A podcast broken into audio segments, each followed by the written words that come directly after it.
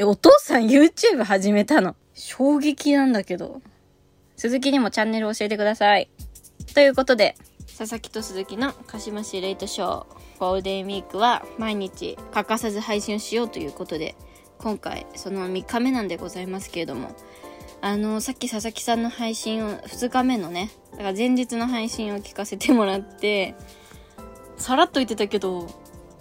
まさか佐々木パパが YouTuber になるとは。チャンネル登録したいと思います。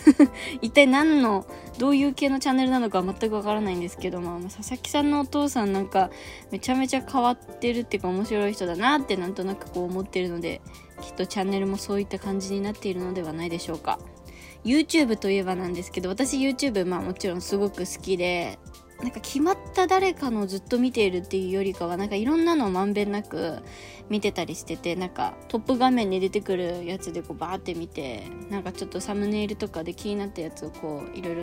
なんかサーフィンしてる状態なんですけどそんな私が最近よくそのまあおすすめに出てきてあのついこう押してしまうジャンルがありましてそれがですねあの飴細工を作る動画なんですね。飴って面白いですよねで飴ってねなんかその飴細工の動画を見て知ったんですけどまあ、砂糖とかそういうのを混ぜてあの熱してドロドロにして、まあ、それを固めると飴になるじゃないですか。まあ、ドロドロになってる状態でこう練って引くとすごくツヤの出るツヤの出たあの質感になるんですよね。あそれそんな練る練るのと練らないのってまたこう質感が変わってくるんだっていうのがまず1個知ったことでであと金太郎飴とか作ってる動画とかも最近出てきてあれもすごい面白いですよねなんかこう作ってる最中は何一体何を作ってるんだって感じなんですけどそれがだんだんこう細く伸ばしてでくるとだんだんああこれかなみたいなのがこう分かってくる瞬間があってで出来上がり見てあんなぶっとくてなんかよくわかんないものからこんなに精巧な柄ができるんだっていうのがすごいそれをどこでこう昔の人はタイミングどのタイミングで知ったんだろうなとかすごい気になるんですけどはい。まあ艶ってなんか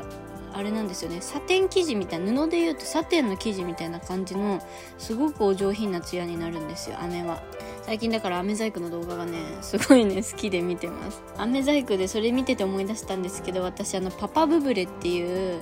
スペイン発祥かな？のあの飴屋さんの飴がすっごく好きでまあ有名なんで知ってる方すごく多いと思うんですけどまあなんかいわゆる金太郎飴なんですよね。東京駅に大丸っていうあのデパートがあるんですけどそこの地下1階にそのパパブブレのお店がありましてそこでなんか実演みたいのもやってるんですよ。実際にその職人さんたちがその飴を作ってる様子をこうガラス越しにこう見ることができるんですけど俺がねいつもね人だかりができててできてたのを覚えてます。はい。であのそだからその飴をこうね引いて伸ばしてこうなんかね変な壁にフックみたいなのがあってそこにあのビヨンって伸ばした飴をこうねかけてなんかあの何て言うんですかそばとかうどんとか作るみたいにこう引いては伸ばし引いては伸ばしみたいな引いては伸ばしの意味一緒じゃん。なんか引っ掛けては伸ばし引っ掛けて伸ばしみたいな感じでその質感を作り出してでその生地でこう金太郎飴みたいに柄を作ってて伸ばして最後なんかヘラみたいなので細くできた飴をこうカットしていくんですよね。それもめちゃ見てて気持ちいいんですよ。高速カットみたいな感じ。トトトトトトトンみたいな感じで。そうでねまあその柄の精巧さもさることながらパパブブレは単純にめちゃめちゃ美味しいんですよ。なんかねシャリシャリしてる飴でで味もすごく美味しくってまあ有名有名っていうかよく見るのはなんかフルーツのいろんな模様が描かれてる飴がパパブブレは定番なんじゃないかなと思うんですけどちゃんとその飴ごとにフルーツのその味があってそう私は特にその中のドラゴンフルーツのやつがすごく好きで。パパブーレの飴めっちゃ好きなんですよね。なんかそのね飴細工の動画見てたらそれ思い出してちょっと近いうちに買いに行きたいなって思っているっていう話でした。佐々木さんのお父さんが YouTube をやるという話からね。飛びましたけれども。4日目はね佐々木さんどんなお話するのか楽しみですけど。多分あれでしょうね。ジムの感想なんかをね言ってくれるんじゃないでしょうかてな感じで3日目は鈴木がお届けしました。おやすみなさい。